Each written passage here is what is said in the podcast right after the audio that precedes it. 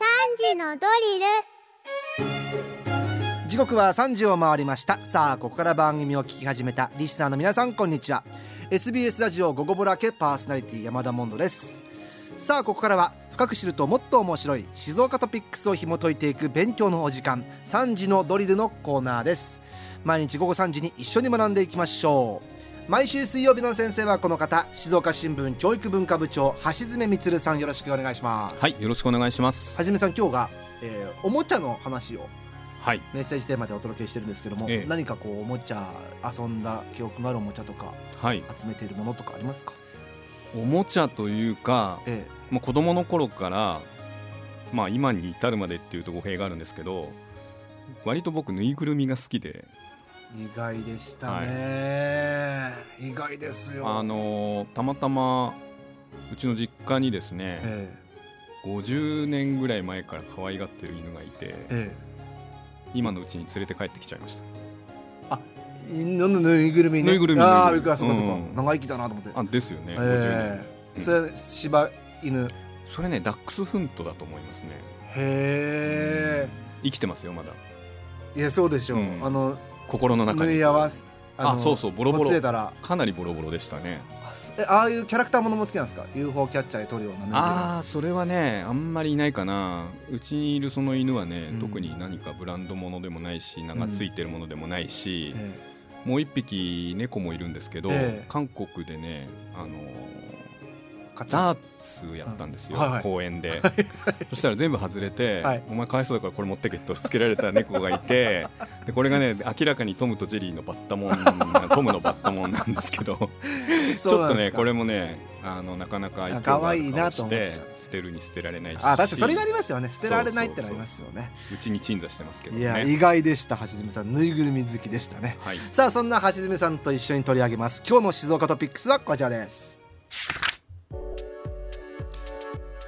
岡新聞で2月2日澤田東子さん作の連載小説「春かずら」が始まった。1日付で終了した門井義信さん作「郵便の父の後継」澤田さんは愛読する武家小説に書き手としてチャレンジしようと決めましたと意気込みを語っている。さあ今日は新聞小説ですか？はい。なかなり変化球ですいません。いやー読まないっす読まねすいません。いきなり読まない。んでない。新聞小説って、えいいきなり結論めいたこと言うと私はね、はい。などういうものかというと北極星みたいな存在だと思っていて。というのは？で新聞って毎日読んでくださる方いらっしゃるじゃないですか、ええ。読者。で大抵新聞ってニュースを伝えるのが使命だって思われてて、まあその通りなんですけど、あのー事件とか事故とか災害とか、まあいいこと悪いこととか、うん。快挙とか美談とかまあいろいろ載ってますよね。だから毎日同じ紙面ってことは一度としてないわけですよ、はい。で現実の世界はやっぱ動いてるんで、ええ。まあ、それを反映した紙面になるからどうしてもそうなる。だけどそういう止まらない現実っていうのを伝える新聞紙面の中で唯一別世界なのがまあ実は唯一じゃなくて漫画もそうなんですけど、え新聞小説なんですよ。はあ。見上げればはい。必ずそこにある存在。でも北極星。北極星。そう。ではい。モンドさん映画好きじゃないですか。映画好きです。でマルチバースって流行ってません？最近。はいはいはいはい。いろいろ。マーベルとか。えエブエブとか、ええ。まさにねマルチバースでもあるかなっていう気がしていて。で新聞え小説。新聞小説が？そう。だから結局、まあ、他のところを見ると、まあ、自分が生きてる現実の世界のどっかで残った何かじゃないですか。えだけど新聞小説っていうところだけは違う世界がそこに常に広がってるわえけですよ、だからまさにねマルチバース的存在だなって思ってます確かに新聞の中にあるわけですもんねそうそうそうそう。そう周りは全部現実の自分も、まあ、地球上のどっかで起こってることだったりするから何らか関わりが少しだけでもあるじゃないですか。はい。小説の部分だけは本当にそれとは別の世界がこう描かれてるんで、はい。マルチバースだなって常に思ってるんですけどね、うんうんうん。まあ、あの新聞ってやっぱりエンターテインメントを届けるのも役目なんで、はい。まあ、そういう一つの大事なあー責務を担ってるのかなと思ってたりします。はい。ただ恥ずかしながら読んだことなかったです、はい。今日切り抜きをね持ってきてくれてますけど。そうなんですね。で静岡新聞ね、うん。えー、と2月2日から新しい小説が始まってるんで、えまあ、ちょっとそのこと切り口に話をしたいなと思ってますと、はい。で今回ですね、あのー今読み上げでもご紹介いただきましたけど澤田東子さんの「えー春かずら」っていう小説なんですね。はい、でまずね作者の澤田東子さんは、うんえー、と京都の生まれの方なんですけれども2010年に奈良時代の青春小説「えー紅葉の天」という小説でデビューしてるんですけどえずーっとねそういう歴史系の小説で切れ目なくヒット出されてきた方でへで2021年に「星落ちてなお」っていうこの小説で直木賞をーあ直木賞作家なんですね、はい選ばれています。え。ー、2001年、最近です2021年ね。あ失礼。うん。2021年、そう。最近ですね。でね今モンドさんね切り抜き見ていただいてるんですけれども、新聞小説ってね挿絵も大事な要素なんですよ、はいはい。挿絵綺麗じゃないですかめちゃくちゃ。すごい素敵すごいね。あのーなんていうのかな。浮ブル世ーがねみたいうちょっと浮世絵日本画。まああの、はい。すまあ描いてる世界もねそっちの方なんでそういう風に見えるのもあるんですけれども、えこの方ね、えー、と村田良平さんという画家の方がうん。書いてて、静岡市出身なんですよ。えはい。で過去のね静岡新聞のこういう小説連載でもお仕事されてるんですけど、うん。最近ね一番知られてる仕事されてて、うん。それはね、うん。えー、と第169回直木賞に選ばれたうん永井紗耶子さんのお「小引町の仇討ちの想定」の？のこの方村田良平さんが担当されてるんですね。えっとそれはジャケット？ジャケットとかあのそうそう想定と総画ですよね。すごいじゃあ静岡すごいつながってるつながってるんですよ、うん、静岡もの。へえ静岡ものですね、そうです本当にねということでね、はい。ぜひねあのまだ始まったばっかりなんで読んでほしいなって思い込めて今日話してるんですけれども。これちょっとあらすじとか紹介する前に一つ質はいはい問いいですか、はいえこれってこの静岡新聞のための書き下ろしってことですか？えっとね正直これはいろんな地方紙の中でこれ同じものを載せているところもあります。はいはいはい。で出版社と静岡新聞社の間で、ええ。あのーまあこれいろんな候補作があるんですけれども、はい。あのその時期とかええ。読者層とか、前の小説校だったから次はこういうのがいいよねとか、いろいろな要素を加味して、うん。今回「春かずら」っていう作品を選び取ってここに載ってるっていうそういう状況です。本としても出てるもの。本はね出てない、出てないんだ、うん、それはね新聞でないと読めない状態です、ああなるほど。そうなんですね。はいはいわかりました。で、あのー新聞小説をまとめた小説っていうのもあって、これ川越総一さんの「パシオン」っていうこれね一回あのー静岡書店大賞の話した時に名前出したんですけど、うん。あのこれはね2021年に静岡新聞で連載してたんですよ。はい。でこれね「えー、と椿の恋文」っていうね、えーえー、とこれ小川糸さんの作品なんですけどえこれも静岡新聞で、えー連載してた作品です、ん。でこういうようにあの連載終わった後に終わった後ね。うんあのー単行本化されて、えまあ、一気読みできるっていう、うんまあ、そういうのを楽しみにしてらっしゃる方も結構多いんですけどね。えはい。さあそんな中新しく始まった作品ですけども、春かずらね。春風。物語の舞台はね、はい。えー、と 5, 5万石ぐらいの架空の小さい藩江戸時代ですね。安良藩っていうところがあって、架空の版はい。で今まであの2月の2日に始まって今回までで第6回か。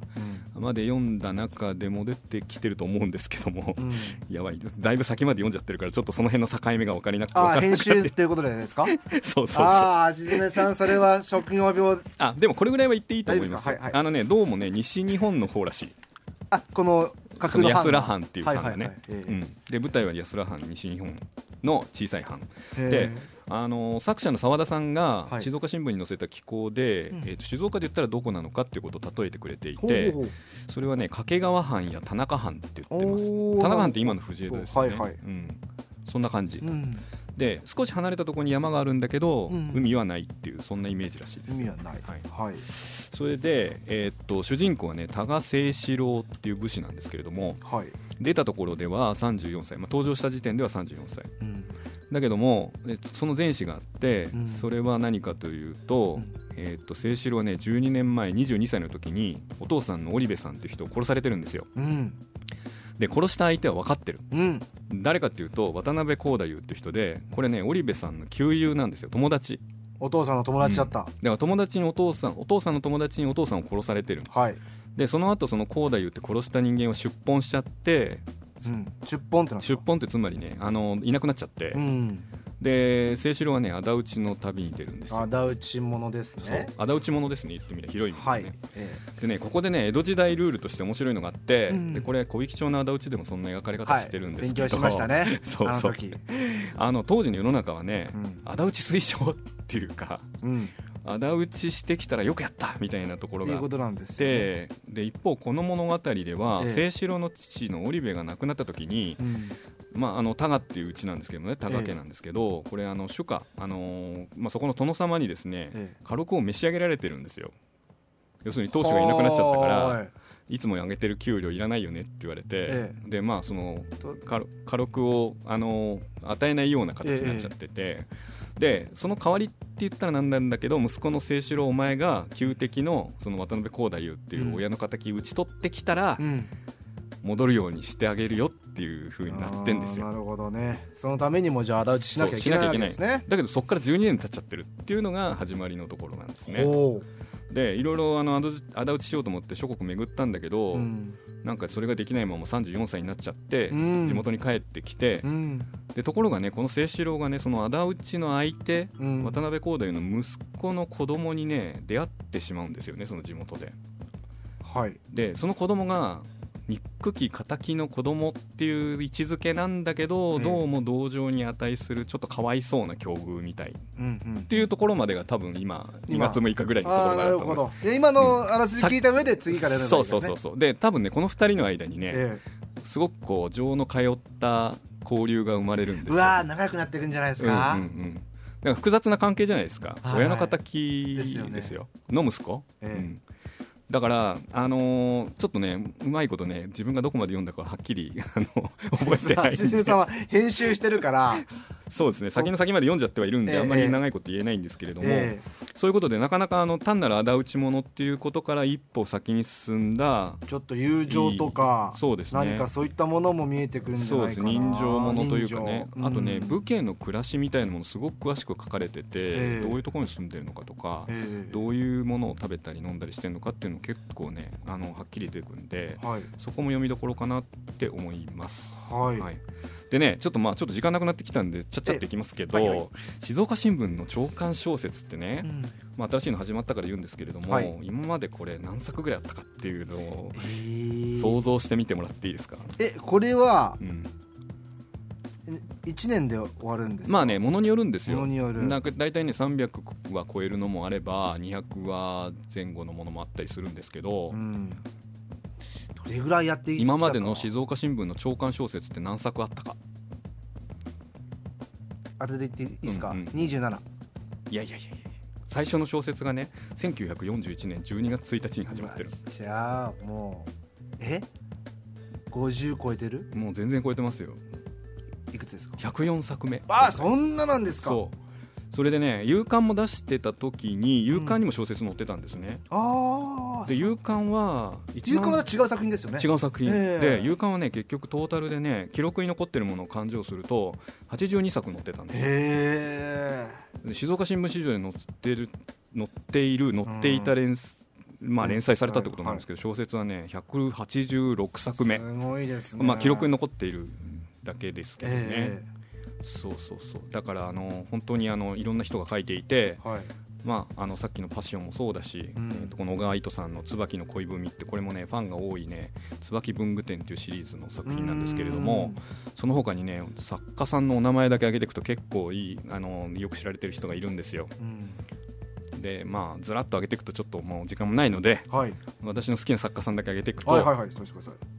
2012年から13年、うん。重松清さん。ほ2011年村上龍さん。これね NHK でドラマ化された55歳からのハローライフっていう作品なんですけどね、あとはね2007年から2008年にねこれね角田光代さんの「髪の月」ってやってたんですね。はい。これこれ私まだ静岡に来る前だったんで読んでなかったんですけどすね。これね映画になってるんです。映画映画そうそう。宮沢りえさん出てたと思うんですけどね。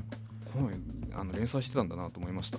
すごいっすね。でね静岡県ゆかりの作家さんも結構書いててえ瀬名秀明さん？えはい。それから鈴木浩二さんこの辺のホラーでジャパニーズホラーでもうすっかりあおなじみの。あーあと村松智美さんも書いてますし、はい。はい吉田智子さんっていうね、えー、芥川賞を取られた方も撮ってます。あの書いてます。うん。ということでね新聞小説はね本当に毎日そこにあるっていうことでええ。まああの一つのルーティーンとしていただくとですね。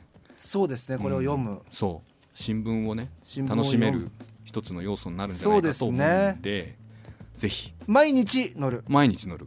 乗るとうん。いうことですが、今日の橋爪さんのあらすじ聞いた上でそうですね。じゃあもう明日から。まだね本当6回乗っただけなんで、ええ。途中から入っていけると思いますしぜひ春かずら、はい毎日読んでください。読んでみてよろしくお願いします。はい。というわけで今日の先生静岡新聞教育部長、えー教育文化部長橋爪充さんでした。ありがとうございました。